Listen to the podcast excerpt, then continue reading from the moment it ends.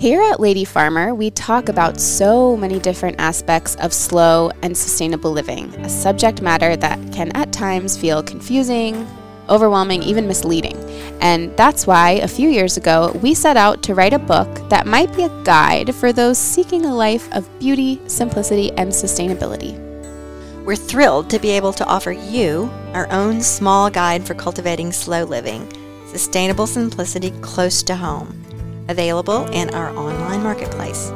In the book, we've woven an easy to digest narrative of stories, recipes, tips, resources, ideas, and reflection. This collection of essays and resources will guide you to think about your own relationship to the planet, what you eat, what you wear, and how you live a sustainable lifestyle. It also contains a 21 day slow living challenge of daily thought exercises to lead you in the process. For you Good Dirt listeners, we are offering free shipping of this wonderful little book with the code The Good Dirt in our online marketplace. So use the code The Good Dirt, T H E G O O D D I R T, at checkout when you go to purchase your copy of the Lady Farmer Guide to Slow Living in our online marketplace for free shipping. That's The Good Dirt at the Lady Farmer online marketplace for free shipping on the Lady Farmer Guide to Slow Living. We hope you enjoy it. Thanks, everybody. I think in general, the sense of value perception has to change, you know, because yes, you can keep on buying stuff for $20, but and it has such a detrimental impact on the planet.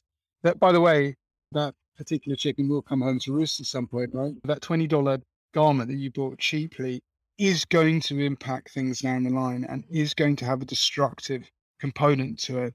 It is going to cause more environmental, but also more financial damage.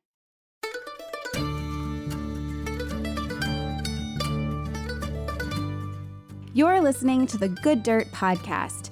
This is a place where we dig into the nitty gritty of sustainable living through food, fashion, and lifestyle. And we're your hosts, Mary and Emma Kingsley, the mother and daughter founder team of Lady Farmer.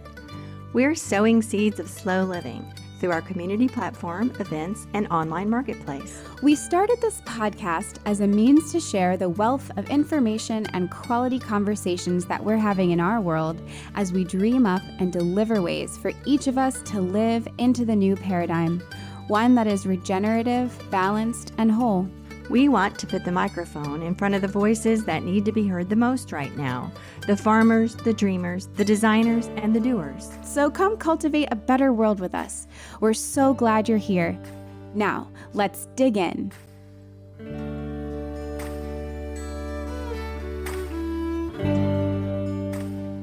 Hello, Mom. Do you want to tell us where you are joining us from today? Yes, I am at Locals. It's a restaurant here in Poolesville, Maryland, our little town. And I'm I'm here at this wonderful coffee shop with this wonderful coffee and local food, breakfast, lunch. You can eat inside, outside. You can bring your dog. You can see everybody in town. It's so much fun. I'm here because they have good internet, and David has so kindly allowed me to come here and record. Yeah. So, internet companies, if you're listening, We'd love to get some internet put in at the farm. That'd be great. It would be great. So I can't believe July is almost over. Happy birthday, Mom. Oh, yeah. I almost forgot. I hope that you had a great birthday. And yeah, so what's been going on this summer here at the Good Dirt? well, it's been a really eventful summer, as you know, and others who have been listening. We launched our new voicemail communication system last month, and that has been so much fun. This allows anyone at any time to reach out, call, leave us a message. Thank you so much to all of you who've called in to say hello, where you're calling from, what the good dirt means to you, just really anything you want to say about the good dirt sustainability, the episodes, anything you have to offer us in terms of you and the good dirt episode, or really anything at all. Thank you all for being so positive and affirming about the show. We look forward to hearing from more of you. Call at any time 443 459 1950. The number is in the show notes and in our bio on Instagram. Hopefully, it's easy to find. And this is a great way to support the show because it just lets us know who's listening and what's up out there, and also the very best way to support the show is by joining our membership. So we have an online community called The Almanac. It's a slow living network where we publish a ton of content every month all about slow living. Memberships directly support production of this show. And even if you think that you're not interested in being a part of an online community, that's okay. Your membership is still crucial in making sure that this show happens every week. So we appreciate you so much. We welcomed several new members into the Almanac this month, and we're so happy to have you and so grateful for your support. Yes. And if you're a regular listener here, you'll also know that we just celebrated our 100th episode landmark. And this has given us the opportunity to look back and reflect on why we're doing this and why we want to keep doing it. Because it seems to be reaching more and more people who want these conversations and this information. And because I think more and more people out there are not only feeling the need for this shift towards a better way for all of us to live with each other and on the planet, but also because they want to know how to do it. They want to know what they can do as individuals in their daily lives to move in a better direction. And just week after week, we bring you conversations with people that tell you all about this. And it's just really been such a great adventure. So, if you want to keep hearing from us at the Good Dirt, join us in the Almanac. We thank you so much. Okay, so before we get into today's episode, I want to give a shout out to an organization that we follow. And if you've listened for a while, you would have heard us talking about it. It's Plastic Free July, which is a global movement that helps millions of people be part of the solution to plastic pollution by offering a challenge every July to reduce the plastic use in your life.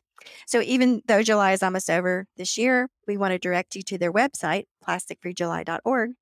It's full of all kinds of great information and tips on reducing the use of plastic in your life, even beyond July, of course, because as we all know, this is something that we all need to address, both as individuals and collectively, as we move towards a consumer driven demand for policy changes up the ladder. It's interesting that Plastic Free July, like at one point, whenever Plastic Free July started, it was so revolutionary that we just had to confine it to one month, right? Yeah. Like Plastic Free July. And now it seems like it should always be Plastic Free July. It's like, of course.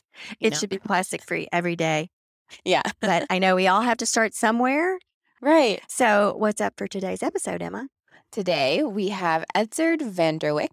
He is the co founder and CEO of Sheep Inc., one of the world's first carbon negative clothing brands, which is super fun. And you'll learn more about that in the episode. Sheep Inc.'s focus is on regenerative knitwear and educating the consumer on the wonders of wool, even in the summer. So they have a full like summer of wool line, which we're really excited to share with you guys. And they even sent us a couple of samples from the collection. It is just the most luscious, like light wool clothing. We I got a sweater and a little like turtleneck. And it just seems crazy to think about wearing wool in the summer, but as you'll hear Edzard explain, wool is extremely temperature regulating and wonderful, and you can totally wear it in the summer. And so that's kind of their mission behind this collection, which is really exciting. Sheep Inc. wants to create the blueprint for the garment industry to change its ways and to bring us back in touch with where our clothes come from. Sounds awesome. So, as you can imagine, we were so excited to talk to Edzard because this is exactly what the Good Dirt is all about. Among other things, sustainable, beyond sustainable clothing. This is carbon negative clothing. So, it's really interesting stuff. Really great to learn about. So, listen and enjoy. Here's Edzard van der Wyck from Sheep Inc.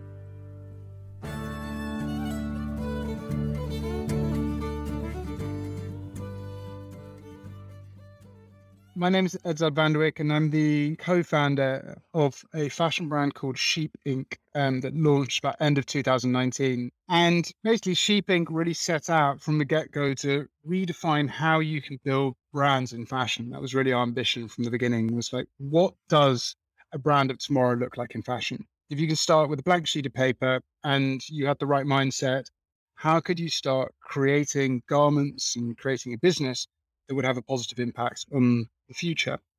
The reason for wanting to start in fashion was because it is a huge contributor to the climate crisis, as you may know, but the, the statistics are really damning. Um, about 8 to 12% of the CO2 impact worldwide comes from basically from the fashion industry. It was linked back to the fashion industry. And that simply needs to change. And unfortunately, it is one of those legacy industries that is not changing quick enough. And so we really came in and looked at that and decided that we wanted to figure out how to do things differently. Specifically, looking at the real impacts of fashion, which comes from the supply chain, which is 97% of the impacts of scope three emissions come from CO2 impact from supply chain. So, not actually from the companies themselves, but from how they produce their garments. So, taking that big piece into account, I can give you the journey to Sheep Inc. I actually first really started thinking about the impact of fashion in my last business, which was a also an e-commerce business in fashion and taking all those stats that I just kind of reeled off there, like what really shocked me at the time setting up that business was how little awareness I suppose that even I had about how bad the impact was.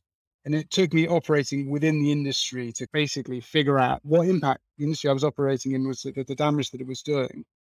So taking that into account, I really decided that again that I wanted to do something different. And so Sheep Inc came about through that. And what we do at our core in Sheep Inc is we create knitwear. That's the starting point for us. New Knitwear is a great category in fashion to be in. It's big space. It's one of the biggest kind of product categories to operate within. But it is also one of the most destructive as well within the kind of like the overall fashion space. So what we did is we looked at that and we said, okay, again, with this idea of what would you do with a blank sheet of paper? If you're going to set up a knitwear brand, but in general, also if you want to be doing things differently to the fashion industry in general, how can you have a positive impact as a brand, and how can you really start thinking foundationally about bringing about change? And so what we did is to do that, we took the traditional supply chain model in fashion and turned it on its head. And it's a simple way of putting it. The way that fashion brands traditionally work is if they want to make a garment, they go to a manufacturer, they say, I want to create a t-shirt, I want to create a sweatshirt, whatever garment you're creating.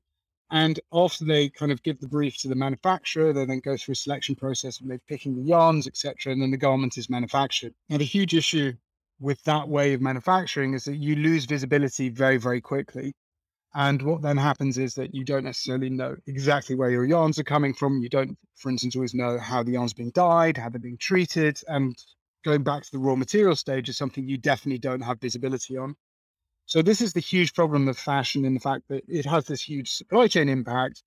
The problem that sits alongside it is that people actually don't know what their supply chain is doing. And it just means that you have no idea as a fashion brand, majority of them, a huge majority of them, don't actually know if, for instance, the raw materials are causing huge amounts of environmental impact, if there's ethical issues in the supply chain. They simply don't have that insight to be able to understand how to fix things because there is so little transparency.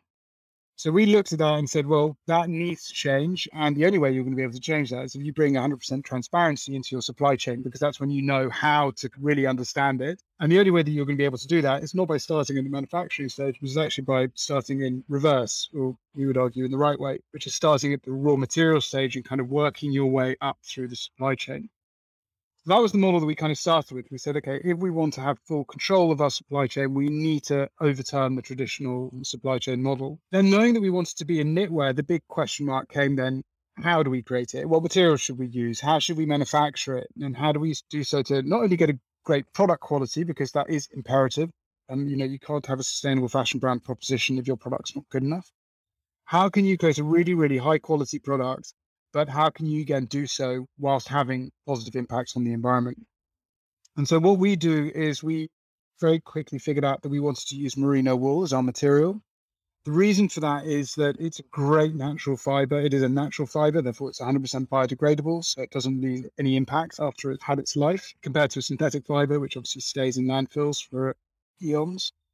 We wanted to use merino wool also because it feels great against the skin. It's incredibly soft. It has great technical capabilities. It's very good at temperature regulating. It doesn't hold any moisture. Therefore, you know, if you sweat, it doesn't start to smell the garment.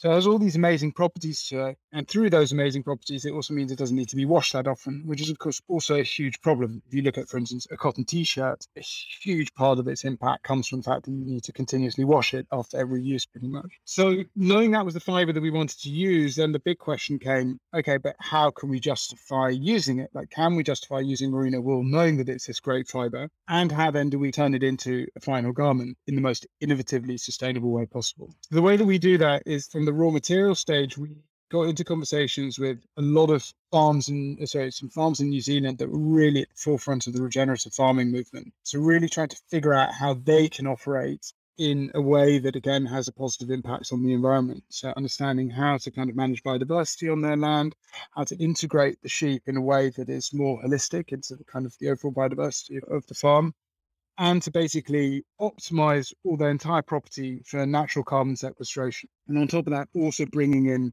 pieces like making sure that all the farm equipment is running electric where possible, not using diesel engines, and also bringing in pieces like giving the sheep seaweed supplements to cut down their methane output. So really, again, trying to kind of optimize basically at the raw material stage for having a carbon negative impact. And that was for us really a starting point. We wanted to be, again, regenerative. We wanted to have a carbon negative impact because the real issue again with fashion is that there's a bunch of big fashion brands out there saying they're going to be carbon neutral by 2035, 2040, whatever their target is.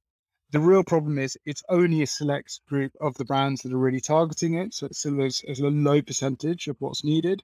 And on top of that, the industry is growing and having a bunch of brands who are carbon neutral is not also mitigating for the impacts of the rest of the industry.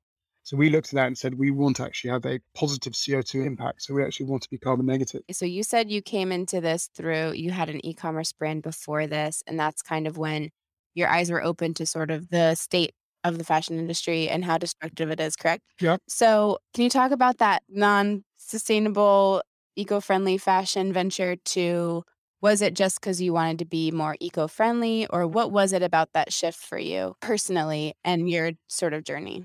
So I listen. The, the first brand I said up already, we were building sustainability pieces into how we were kind of like doing things, right? So the materials we were using, we were actually using a lot of recycled materials, and that I think the real piece for me there came like I really wanted to create an iconic, sustainable fashion brand proposition, and that's not for my ego purposes, but because I just wanted to actually set something up that could prove to the industry that there's a different way of doing it. And that had to start with a blank sheet of paper because you have to start that with every single part of the business geared towards that, right? So that was super important for me. On top of that, the other big piece that I wanted to do is that I also wanted to bring kind of consumer change into play. So I didn't want to just kind of prove to the industry that things could be done differently. So I also wanted consumers to start changing the way that they're buying stuff, or at least start to think about the provenance and the impact behind the things that they buy. And so that was really how the whole thing kind of came together. It was like this kind of idea of like, okay, it has to be this very sustainable fashion brand proposition. And then conceptually, there also has to be something that gets people to think and to understand impact and to really start to drive change in their own personal behavior. And that was kind of like the meeting of those two things was super important for me. And I just knew that in my last brand proposition. It was like it was an established brand at that point. Again, there was lots of sustainability elements being brought into the business, and all the products were starting to be made from recycled materials, and uh, everything from packaging, all of that, those bits and pieces were being thought through. But it couldn't do something that I wanted to, which was fundamentally shift consumer and the industry into a new direction. This was simply, it was almost like trying to make the business be sustainable rather than really start with an inherent sustainable proposition that could hopefully be seen as, as being innovative in the market. So something that is kind of more proactive than being reactionary to the market. It's so interesting what you said that you had the realization to create a truly sustainable, that term sustainable versus regenerative. Yep. But in order to create a truly sustainable fashion business, you had to start with a blank slate. And that's mm-hmm. interesting because we've talked to so many people who are doing brands and working in sustainability and so forth. And it's true that there's so many aspects of it. There's so many pieces of the puzzle that if you try to approach it from like the whole thing, it seems like an impossible task. The supply chain, the sourcing, you know, the manufacturing, all the chemicals used, all the materials used, all of these things is just so vast, the whole thing. And then what you just said, getting the consumer on board as well. So for you to say, I'm going to start a business using a blank slate and do the whole thing, that's really, really ambitious. It's really impressive. And it's not what you hear. You, you hear more companies saying they're going to take this piece of it or that piece of it, or that's all they can do. But I think that's where Sheep Inc. goes from sustainability into regeneration. I wanted to talk about that a little bit because that is a really, really important piece. And what you were talking about, what you were feeding the sheep and so forth, because it affected the methane and all these things. We hear a lot about carbon neutral. You guys are carbon negative. So I want you to talk more about that and really let that sink into our listeners. This is different. Yeah. So this this sense of carbon negativity again came from exactly what you talked about is that so much of the industry is geared towards carbon neutrality. That was a big conversation piece, still is. but a couple of years ago, it was like, we're going to be net zero by 2035. And again, we looked at that and went, that's slightly terrifying because, first of all, there's only a couple of brands, you know, yes, it may end up being 30, 35% of the industry, whatever the numbers end up may being. But that's only a group of people who are neutralizing that impact. They're not actually, in many cases, improving the planet in any sense, right?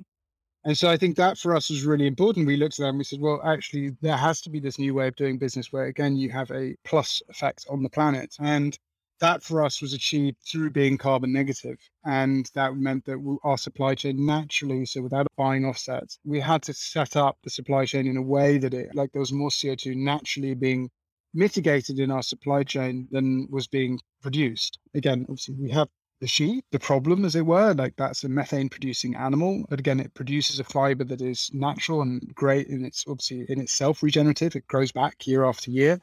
So it's an amazing fiber, but the sheep was the problem in that sense. So that's what we really needed to figure out at that point was like, okay, how do we now take this carbon negativity piece and how do we kind of make it work within this supply chain?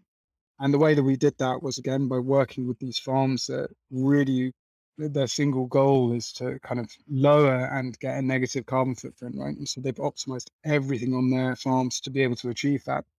And that means every single kilogram of wool that we source from those farms, which again is a select few, has a minus 14 kilogram natural CO2 impact. So that means the kilogram of wool naturally mitigates on the farm itself minus 14 kilograms of CO2. And then it became a connect the dots exercise through the rest of the supply chain where we went, okay, we've now figured out the raw material stage. We're starting with a negative carbon balance, which is, of course, fantastic. But we now need to make sure that we don't then upset that balance as we go through the rest of the supply chain where we just start to do business as usual. And then very quickly your, your carbon footprint will jump. So we had to then clean, you have to scour the wool, which is the next stage in the supply chain process. And we do that with a firm in Italy, that's the first B Corp registered textile mill in Italy, and through their processes there, they are able to again clean the wool in, in using renewable energy. That again has no CO2 impact. But then the next part of the equation is also treating the yarn, which we do also in Italy and spinning it. We do in Italy and Bulgaria, where again we don't use any harmful chemicals. We use a process called Eternity X Care, which is all applied using renewable energy. And then the next stage of the process is manufacturing, which we do in Portugal, using whole garment knitting machines, which is the easiest way of explaining them is they look like giant kind of desk printers and they print out the garments, which means that they have very little waste during manufacturing because, of course, normally you have cut and sew, you get end up with loads of bits of material on the floor and there's a lot of waste.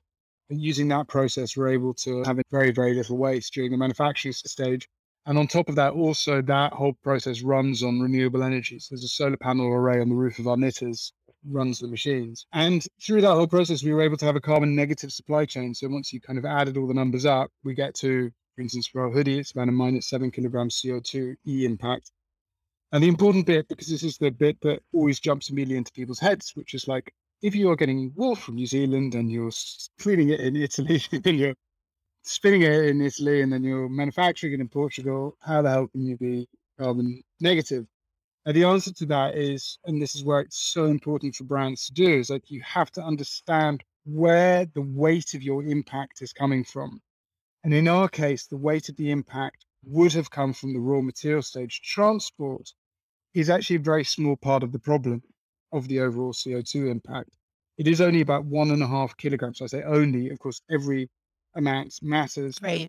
Compared to a minus 14 kilogram natural sequestration that's happening at source, one and a half kilograms is obviously more than mitigated by what's happening at the farm stage. Right. And that's how we kind of recalculate it. It's a very data driven approach. We have all our impact is totally um, third party audited by by various groups and then held to international standards, the carbon neutral pro- protocol being one of them, because we want to make sure that everything we are doing is also backed up by data, right? Rather than it being something that is just us making bold claims, we want to make sure that there is this trust element that comes in where people go like, okay, their impact has been assessed by a third party. They've come in, they've done the analysis of the supply chain, and they're doing what they say they're doing. So when you found this specifically, I guess we can start with the farms in New Zealand. Were they already set up this way when you found them? You just sort you knew what you were looking for and you found it, or is that sort of a collaborative process, or was it just sort of there for you to find? So the way that we came across them, so first of all, the good thing is like in New Zealand, there is farming is the biggest contributor to impacts in the country, right? It's a big, big problem. It's obviously a big farming nation, and it's unfortunately this idea of pure New Zealand and the big kind of ad campaigns that they're doing,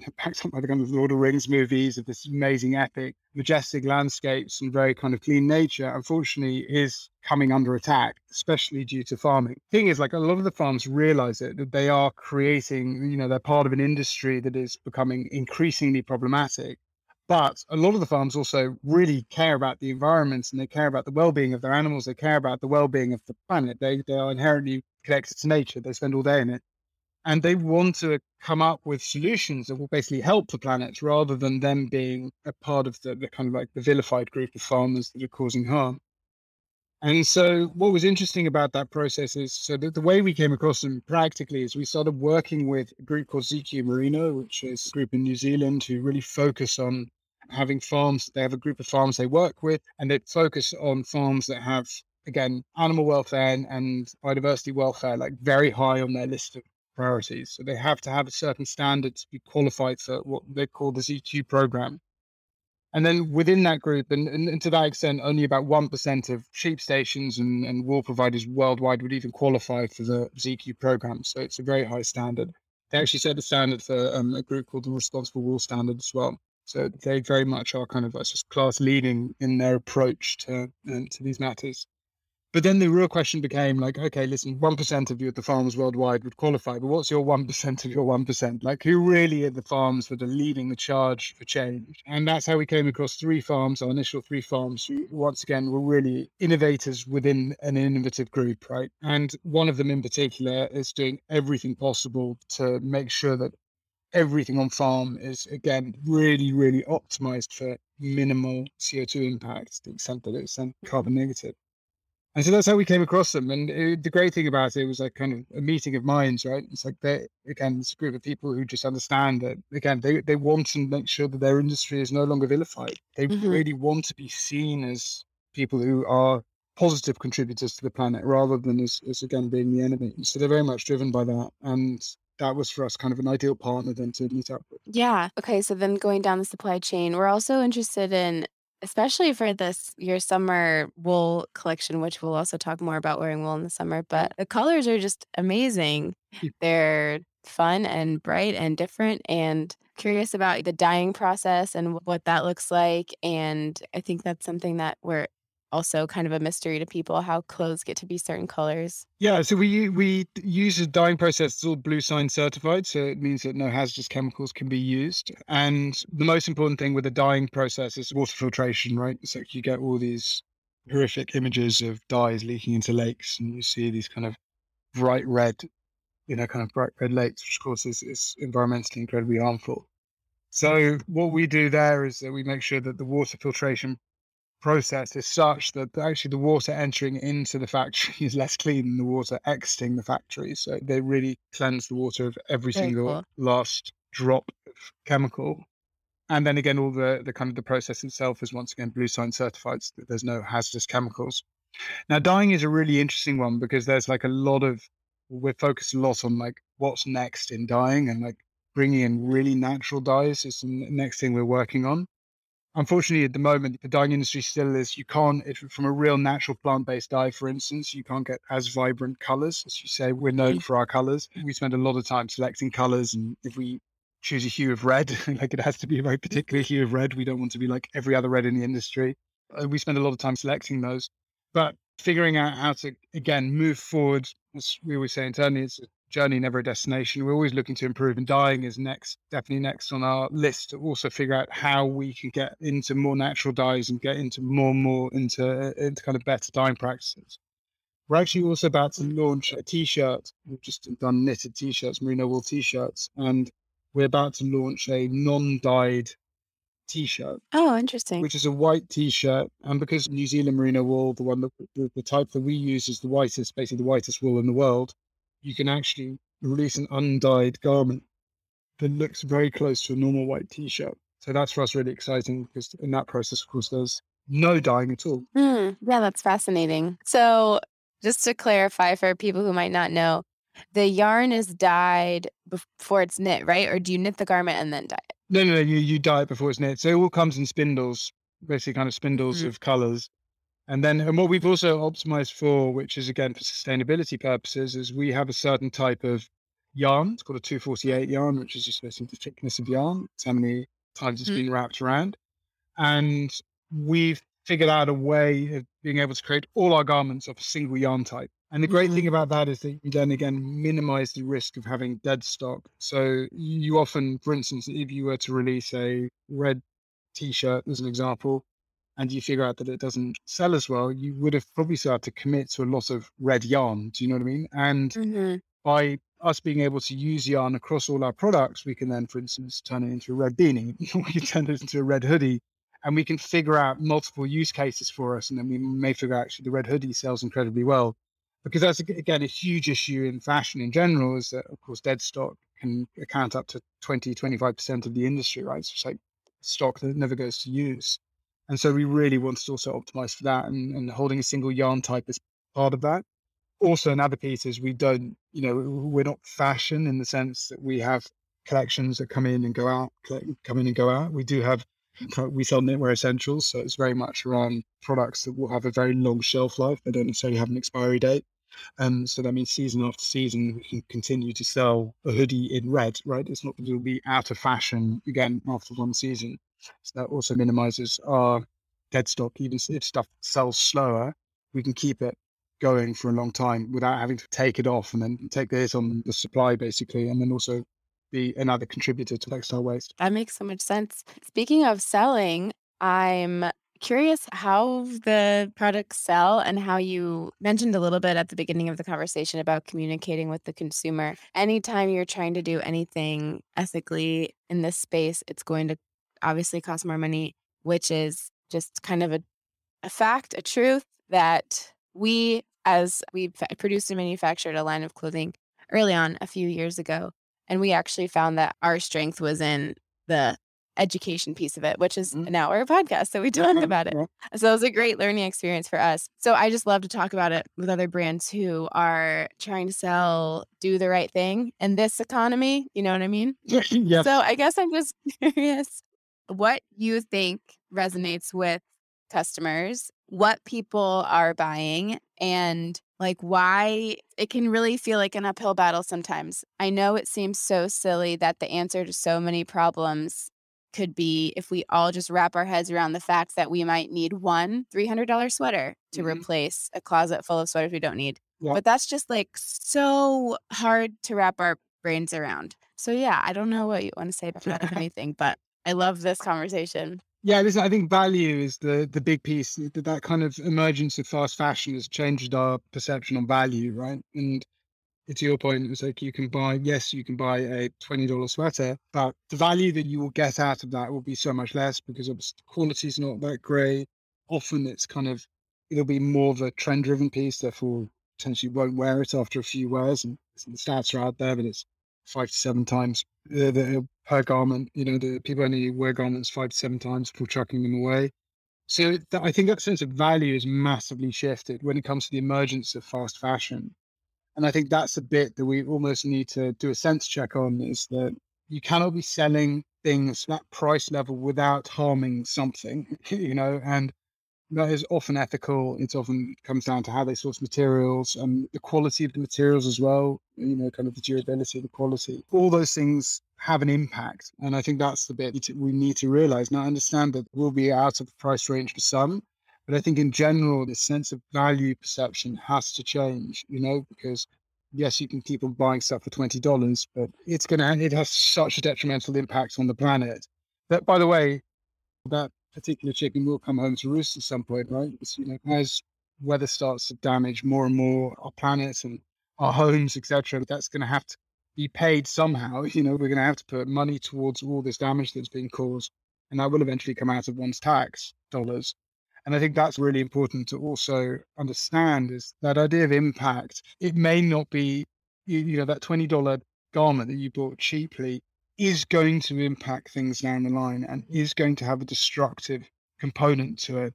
It is going to cause more environmental, but also more financial damage. Totally. It's that term, that documentary of the same name, The True Cost. So in business, the true cost of something is sort of what doesn't make the line sheet that for whatever reason has been determined that it's not it doesn't need to be calculated into the cost but that's sort of what we've done with basically our entire consumer culture is we're not considering the true cost of things and um i think that's kind of what you were just saying yes you said that in a far more concise oh no that's great. and I think, and you know, also no, those brands are not penalized for it, right? That's the kind of also the crazy part mm-hmm. of it. Mm-hmm. It's like there's no checks and balances for brands who are doing that. I wanted to ask you, Edzard, where do you think consumers are on this? Do you think we're making progress on the whole thing about our own consumer shifts are going to be key in really creating the new industry, the new paradigm where we can move forward without just destroying our planetary health and our personal health. And what do you see are good signs that people are beginning to catch on, if they are? I think there is a shift happening. I think COVID accelerated things. I think there was a, a real shift. Now it's slowed down a tiny bit and people are regressing mm-hmm. a bit. I do think people are becoming more aware. And what I hope, and what I also do believe, is that sustainability will be the first disqualifying factor in like is a brand mm. sustainable mm. or not and then i'll make my decision on what i want you know but if a brand's not sustainable then i won't even consider it and i think that's why the industry will have to shift towards that but i think the real question for me is like how quickly will that moment come and will it be when kind of like the ocean is at our doorstep as it were um, mm. and will it be too late there are encouraging signs and a lot of the stats are pointing to the fact that people do care whether it happens quick enough, I mean, we, we all know it's already too late. And I do worry that the time, unfortunately, is passing. But yeah, hopefully stuff does continue to change.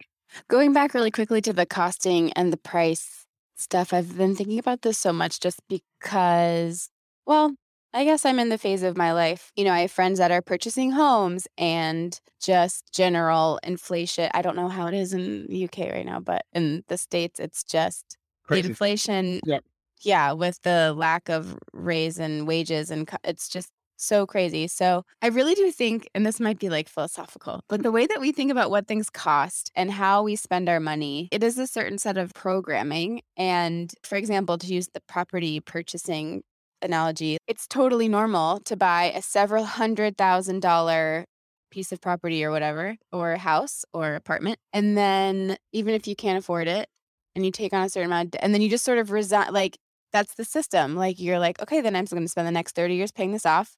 And then there's no way in your head to do the math of interest or whatever. You just sort of, the bank tells you a number that it's cost every day. Mm-hmm. I think it's kind of similar to how we've reasoned in our heads. Yeah, I can go buy a $20, even a $50, even a $100 sweater, like a $100 sweater that I think looks cool. It's a hundred dollars, but it's not three hundred, you know, whatever. Mm-hmm. And I might wear it a couple years, but for whatever reason, because we're not used to a dollar amount and we don't understand the value yet, as you were saying, it's really hard to reason in our minds. And so I think that sort of what has to happen is we just have to think about buying differently and why we are buying things and how often and who we're it's like a totally different set of criteria as you were also saying. Mm-hmm. hopefully people will figure out oh if i don't agree with the values of the brand i'm not buying from them in general. But part of it is um, and you talk about the houses and the apartments you know the cost of living in these in the cities just keeps going up and up and everybody's going where will this stop? And the thing with within fashion is there's this alternative there's this cheap fashion system that give someone the answer to that problem. They don't have to buy a $300 sweater because they can buy the $20 sweater yeah, at the big box that's store. True. But the thing is, we don't have the messaging. I mean, we're all working very hard on the messaging. Mm-hmm. Obviously, mm-hmm. companies like yours, Sheep Inc., and, uh, you know, this podcast and our company, Lady Farmer, we produced a line of clothing as well when we first started out. This is the messaging. This is this is why we're doing this. And you're asking why it costs so much. And we're so glad you're asking this because this is why. And we give all these reasons, all these things we've been talking about this whole hour. But the question, I think, and none of us here knows, but is this messaging enough? It is just such a, a behemoth of a thing. And as you just said, Edzard, you know, in many ways, it looks like I don't know, we're already behind the eight ball and can we catch up? But we don't want to be like all doomsday and stuff. And we don't want to tell people there's really nothing you can do. So go ahead and buy that $20 sweater. We want people to feel like they have agency in this somehow. I also think that it, becomes about being, it's the good citizen piece, right? I think it comes about how am I being perceived wearing this? Mhm. How am I being perceived driving this? How am I being perceived acting in a certain way? And I think that's where hopefully this kind of idea of, of wearing fast fashion and wearing, you know, synthetic fibers, that becomes more and more something that is slightly looked down upon or, or seen as being problematic. To be like here in London, people driving around in mega diesel Range Rovers, you know, and just no need in London to be driving a mm-hmm. Range Rover, especially one that pumps out diesel. And I think that shift hopefully starts to come a bit into fashion as well. The food industry is the same, right? Where you have this kind of like checks and balances system that's now starting to more and more take place when you buy food. You know, you do tend to kind of want to understand where's it come from. You kind of want to understand if you're not vegan, like, am I getting free range eggs because you have this image of, you know, the uh, horrible kind of battery chicken egg conditions. And you start to bring that thinking into your behavior piece because you don't want to impact, you don't want to hurt the battery chicken, as it were, right? You want to mm-hmm. understand that it's a happy chicken. And I think that's the personal piece. And then I think also from the outside in, people will also, they will look at you if you are not behaving in a certain way, or if you are behaving in an environmentally impactful way uh, with a frown on their face, right? And I think those two things hopefully become more prevalent. By the way, as the next generation, the younger generation is already a part of it. It's like, you know, they are against the actions of the older generation, you know, and probably in some ways also massively driving the generation above them to, especially if it's their parents, to also start thinking about these things, you know? hmm So it's a very long-winded way of answering the question, but I think all these these little social dynamics is also what's going to have to click into place for us to start behaving in a better way. Yeah, that social pressure is interesting. It's also complicated because there's also the defense, which we've come up against a lot, which is like the perception is that you have to buy expensive things to be environmentally friendly. That's not what it is either. It's sort of with outside of our current understanding. I think that's what's so hard about it is that brands like yours and people who think like us we're talking about these things, they're kind of old new ideas. Mm-hmm. Let's go back to actually caring about the people who made our things. Crazy, crazy thought. what a concept. Yeah, but I also think it's like again, Tesla's kind of an interesting one in all of this, right? The Tesla's, I mean, it was an incredibly expensive car. They've now kind of like bought some Mhm. cheaper cars out, but it was like an extremely expensive, still is their Model S, whatever is like a really expensive Yeah. offering. But the big thing about it, what they have done is they've ushered innovation into the space and they've ushered change into the space. Therefore, you can now Mhm. It's going back to that selection process. It's like if you want to go and buy a more sustainable car, you're going to go and buy an electric car, and then you can go, okay, now what can I afford, right? And then you have Mhm. Tesla at the kind of like the best end of the spectrum, but the most innovative.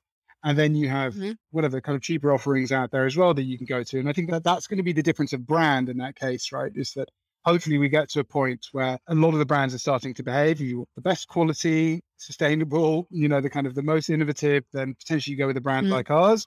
If you want something that's not potentially as innovative when it comes to quality or the manufacturing, but still is considered sustainable, then you can go somewhere else, you know? And Mhm. I think that's hopefully, again, a bit what's going to happen within the fashion space. And we will therefore still be a more premium brand proposition in there. Mhm. But hopefully, we would have ideally also dragged the rest of the industry along with us to also start behaving better. And I would argue that they, just because of our margins, are actually less than a traditional fashion brand. You know, I think quality wise, hopefully, we will continue to be kind of excel the average. Right. And I'm glad you said that. I would hope that people listening would understand, hope everyone listening to this podcast understands that It's not expensive because you're trying to be cool or you're trying to sell this idea. It's literally more sustainable and ethical stuff is more expensive because it costs more to make. And as you just said, your margins, I'm sure, are less than traditional fashion brands. And I think that's another thing that could help change things as soon as people understand that regular,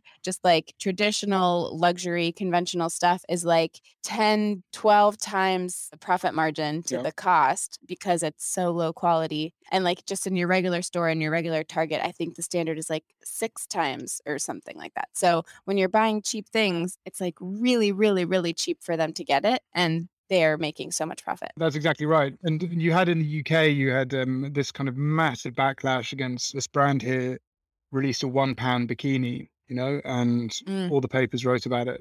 And there's simply no way that you are doing anything Mm-mm. vaguely ethical in your supply chain if you're releasing one pound. I mean, just think of whether you look at the environment or whether you look at the ethics. Like someone has to be working Mm. on that garment, and you simply cannot be getting any type of cost out of a one pound garment where someone is being paid minimum wage, even right? It's- We're not even talking about a fair living wage, and Yeah. that is the huge, you know, that that is again the huge problem in that in that space is that it's the impact that happens behind the scenes is vast. Mm-hmm. Emma, to your point a little bit ago about people buy houses and condos and things because they think that's the stage of life and this is what they need to do and they get mortgages and they they plan these things for over a long period of time you know 30 years even. What if some of these brands like yours edzard offered you know we have this this sweater for instance maybe $300 and you can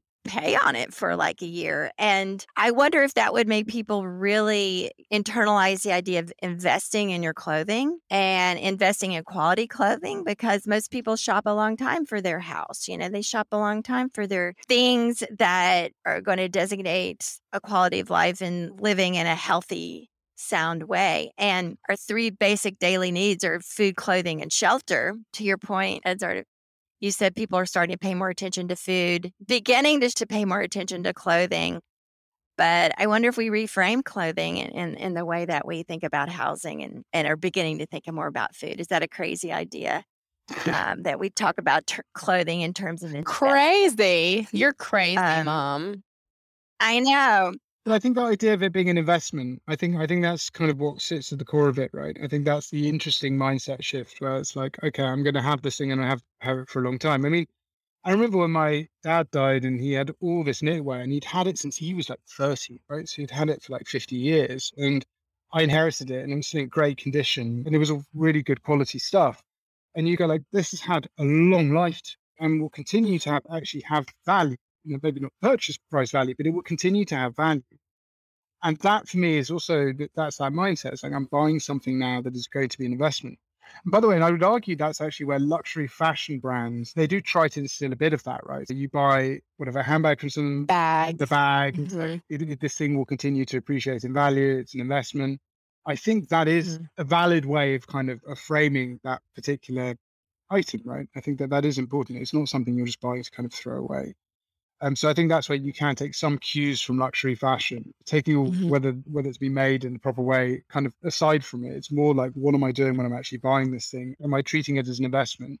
Because at that point, you could argue that if you have something for 80 years, like if it was slightly harmful in its making, then it's more than offset by the fact that you've worn it for 80 years and Right. And you didn't need to buy five more of them. exactly you didn't need to buy five more of them and you didn't need to um you know kind of like replace it with with fast fashion impact you know So, kind of on this subject, wool, which a lot of people think, okay, wool sweaters, that's just one season out of the year. But I love what you guys are doing with offering products like t shirts and shorts. So, let's talk about summer wool and why does that work? Why is that a good idea? So it's kind of crazy, but wool is a very, very good thermo regulator, right? The sheep that we get them from in New Zealand, they have to withstand very hot summers, very cold winters. So the wool, therefore, the fleece itself adapts to those conditions, right? It understands that it has to be kind of more kind of like letting out heat in the summer and it has to retain the heat when it comes to the winter. So again, it's very, very good at thermoregulating. We also treat it with something called Eternity X Care, which is again totally chlorine free, no harmful chemicals that increase the thermoregulating, but also kind of almost like added cooling effects to the yarn. so you can wear it in the and you can wear it in the summer. And the t-shirt's great. I bought it here in London and kind of we just had a heat wave. It's like 28 degrees and it wears incredibly well and it just kind of always feels kind of cool against the touch. So ours is, I would argue, particularly good at thermoregulating, but merino woolen itself is already very good at regulating temperature. So this idea that cotton or linen is the only material to go through, go for in the summer is not necessarily totally totally accurate.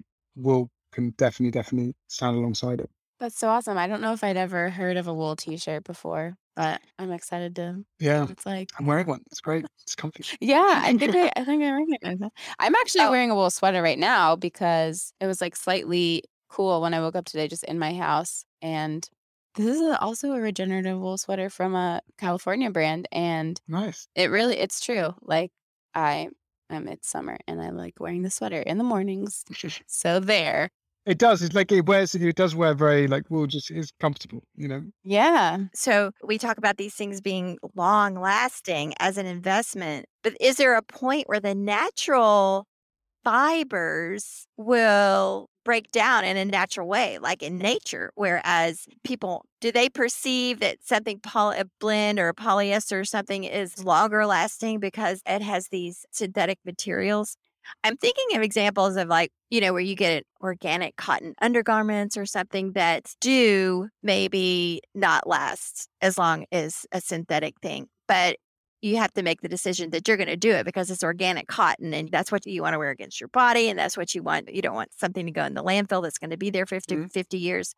So when you talk about durability, is that sort of nuance in terms of organic and natural materials? On durability, I think cotton tends to also degrade in quality because you have to wash it a lot, right? You wear a cotton t-shirt once, you tend to have to wash it, you know, and in the washing cycle, it naturally just it Yeah. it's always degrading in quality. So in that sense, wool really doesn't need to. I- I've got sweaters I've just never washed, you know, and it really Mm. doesn't do anything to it. Ah, And so I think that's the big thing is it has merino wool is a self-cleansing fiber. So you really, unless you've done something particularly kind of exhausting in it, or you just feel like you want to give it a wash, then you don't really need to. So I think that uh, plays a part in the longevity of it, ah, is that you don't need to put it into a washing cycle. Now, I think the big question is, I think it's more about the appearance of wool, that over time you get pilling and all of that. But the piece there that I think is a big educational piece It's like you can maintain the sweater. You know, I think it is a lot of people wear it, starts to pill a bit. They go like, well, it looks, no, it looks rubbish. I'm going to get rid of it because it mm-hmm. just looks tatty. And I think that the big piece there to understand is that you can, you get a little pill coat. We send everything with a little pill. And so you kind of clean it. But you can also get these electric fab- fabric shavers, which are amazing. And you just pass them over the garment and it makes the garment look kind of brand new again. I think that's, again, that's an education piece, right? It's like you can maintain these garments. And if you maintain them well, they can last a long, long time. You snag them or anything like that, and you need to have them repaired. But it's true. I think that's going to be a huge learning curve for consumers. That right there, because we're so Conditioned, really. geared toward Yeah. cleaning things and As soon as something like breaks or doesn't look as new anymore, we've been conditioned to think, oh, I need a new one or this doesn't work anymore. We have Oh. lost the art of maintenance, Yeah. I think, in general. That's true. And I was also talking about just if this is a little dirty, it has a spot on it, spray something on it, throw it in the wash, hot water. You know, we're really not educated on how to care for things because it's all a vicious cycle because they're so cheap and it doesn't Mhm. matter if it gets a hole or whatever. So the thing about wool really not needing to be washed, I think that's a real uh, discovery for a lot of people. It has been for me. And even when you know that, it's still tempting to want to clean it or, you know, whatever. I was talking to a fiber artist just the other day about wool felting. Yep. And I was wanting to experiment with that. I would say, but how do you clean it before you felt it? And she was saying, you don't have to. You know, I have sheep. I love to work with the wool. I'm trying to learn to work with it more. And that's kind of a hard thing to get your head around. So I think that's worth just talking about a lot the properties of these natural materials and their needs. And you just don't treat them like everything else. And that's how you protect your investments. So kind of close that loop there. Yeah. No, totally. And I think it, it also that's where this thing of like if you have a nice handbag or if you have a nice pair of shoes, funny enough, I think you probably do spend a bit of time maintaining it and making sure that Mhm. it looks and stays good, right? You polish your shoes, you put shoe trees in them, whatever it is. And like our other garments often don't get that same amount of respect. Right. Yeah. Edzard, are you familiar with the term slow living? Do you know about that? No, but I could hazard a guess. But So, you know, slow food, probably. Yeah. And like slow fashion. yes, So, this podcast generally, we love to talk about slow living. And I'm just interested, without giving you any more information, what does it mean to you? So I imagine it, a lot of it comes down to consideration. So slowing down to make decisions, I think that's for me would be the big piece. Obviously, it's in fashion, it's relatively easy to go something that has been considered and taken a bit of time to make, and arriving with use, you know, slower, not to have everything speedy, speedy, and immediate gratification. But I think that more for me personally, I think it is more about slowing down and making the right decisions, you know, and making sure that you don't just impulse buy everything. You actually look into stuff before you buy it So, Edzard, what makes Sheep Inc. unique in the world of sustainable fashion? And we want to hear all about your connected dot. when you get a sweater from us that has a little NFC tag in it that you scan with your phone and we connect you with a sheep on the same farm your sweater's wool is from. And there's this idea of bringing you back in touch and making you aware of the provenance behind the things that you buy. And I think that's part of this slow living piece. It's just like, again, taking the time to consider where has this come from? What impact has it had before you make purchasing decisions? We have a supply chain that we can obviously be proud of. And so we wanted to make sure also that everybody understood exactly the, the provenance basically behind every single garment that we buy. So we built a digital supply chain tracking software that basically looks at every single part of the supply chain and registers information of events happening throughout the supply chains. That means that we can see the unique journey for every single piece of clothing that we create. And that helps us internally because we can track garments, but also it allows the customer to see the history of the garment. Now, the big thing with transparency, and such a buzzword in the industry, is that my opinion on it is that transparency, of course, is needed. It's 100%. We need to get to this transparency. You need to have transparency to understand where your impact is, etc. But the consumer change piece is not going to be driven by simply offering up transparency because the consumer doesn't really care. Like it's not that interesting to know all this very detailed provenance piece behind the garments.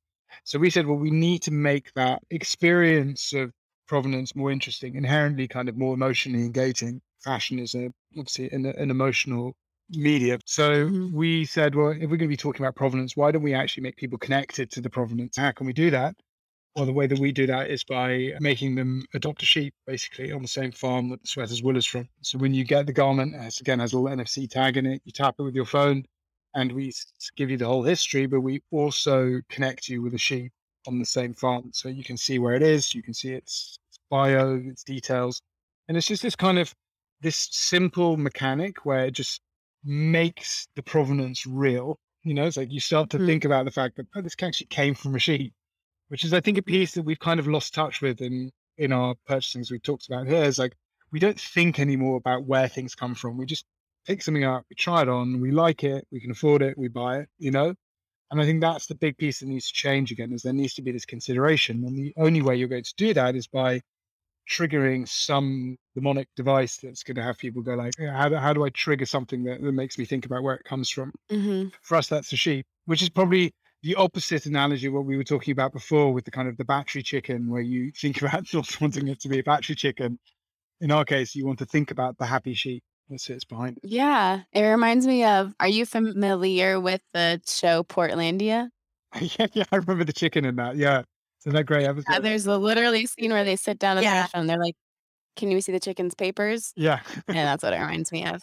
But in a good way. it- exactly I love that. yeah Are you literally connected with like an individual sheep, like, like with a name and everything? so you can name it you can give it a nickname but yes it is an individual sheep Oh my gosh. all the sheep are registered and we're, we're doing some quite cool stuff in um, q3 that's going to make that experience more involved and kind of more connected. At the moment it's i think it's fun but i think we're about to move it to kind of the next level of experience um, because we really want to make it more engaging. But yeah it is it is a real sheep. Like all the sheep have nfc also nfc technologies. They have tracker tags.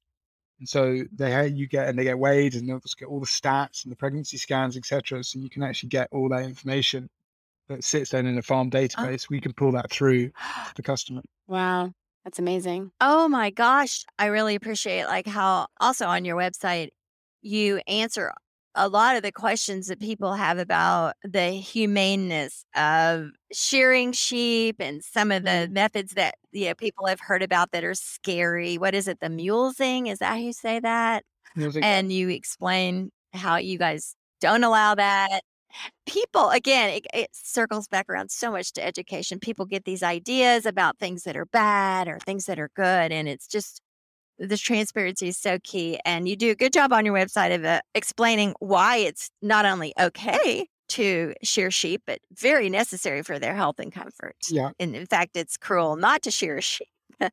a lot of people just don't understand that. So it's another way in sort of you're, you're sort of leveling up people's awareness of supply chain issues and practices. And thank you. The unfortunate reality, I think we've entered this such like binary black white world, right? Where it's like you Mhm. either sit on one side and, and it's not. And I think that's the Yes. we always need to bring that nuance back into the conversation a bit, where Mm-hmm. not one thing is always totally bad and not one thing is always totally good. You know, it's like that there can be, in, in the case of wool, for instance, Mhm. there can be a more nuanced conversation there, which is both. I think that you talk about the evolving customer. We see a lot of challenge to our concepts. Like, you know, a lot of people are coming out, they go, what about this? What about this? What about this? You know? And we see that almost as a positive, though. We see that is Mhm. customer is becoming more informed. They are starting to challenge. They are starting to understand that there's a lot of brands out there who are greenwashing their claims. And for us, even though it's- it's often tedious to have to get a line of attack that you then have to counter, I do mm-hmm. think that it is an encouraging sign that people are starting to more and more think about where things come from. They are starting to challenge the assumptions made by a lot of these brands. That means people are becoming more informed. Yeah, that's a great way to think about it. That's the I agree. spin. Thank you. So, what does the good dirt mean to you? Good dirt, good soil. Yeah. Good dirt. soil. That's it. Good. Yeah, soil that can sequester carbon. Yeah, that's what it's all about. That's the basis of it, right? Yeah, and but I think that's it. You know, that's it's the non-disruption of good soil, right? I mean, that's that's again the big part of the regenerative farming process is to making sure that Mhm. the soil can have time to both sequester carbon, doesn't get disturbed, and has good roots. Definitely. So, Absolutely. is there anything else that you want to leave with our audience or that you want people to know about Sheep Inc? Maybe, I don't know if we've talked about what Sheep Inc actually means. I thought it was like Sheep Incorporated, but I don't know if you want to talk about the name or anything else. So this sheep included. I think that no, the the only other thing maybe that's of interest is we also invest three percent of our revenue back into our supply chain into biodiversity projects. So we do that on the, we call it the Radical Farming Fund. And what we do is we again know we can never have enough positive impact. So we we invest into the farms we work with, which is kind of insetting projects to make sure that again there is a positive impact happening there. Very cool. yes. I have one more little question, just something that I'm curious about. I'm just curious in how you raise the resources for this incredible supply chain that you've set up. Is there a good amount of venture funding for this kind of thing? There's just not a ton of companies in the States that I know of that are doing this kind of stuff. Or are you totally bootstrapped or how have you gotten this far? So it's a mixture of both. Actually, we've got great angel investors who came into the business, and we try to be as disciplined Okay. as possible. This idea, we we have big ambitions for the company. We think that it can be something, it can turn into something relatively um, iconic. Yeah. But we've tried to very much kind of both bootstrap it and, but saying that, we also have a great bunch of investors. And by the way, the farms also investors in our business.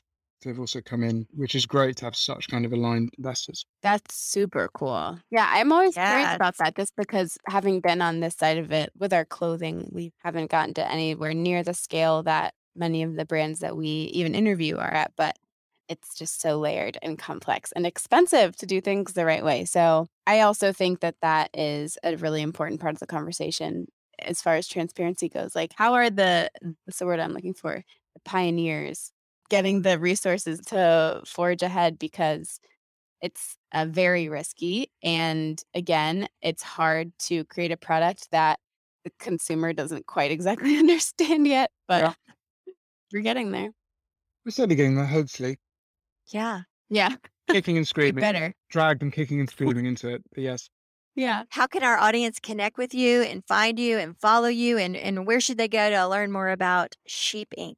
So you can obviously our website. It's got hopefully a lot of information on it. Sheepinc.com or our Instagram. Also Sheep Inc. It's all pretty straightforward. and then if you want to email any questions to us, just email the our, our team is the flock at sheepinc.com. Cool. I can say your website is super informative and engaging and really fun to click around. So Thank you. I Yeah. recommend it. Good job. Yeah. Well, thank you so much, Edzard. Great to talk to you both. Thank you so much. Have a great rest of your day. You too. Bye. Bye bye. Bye bye.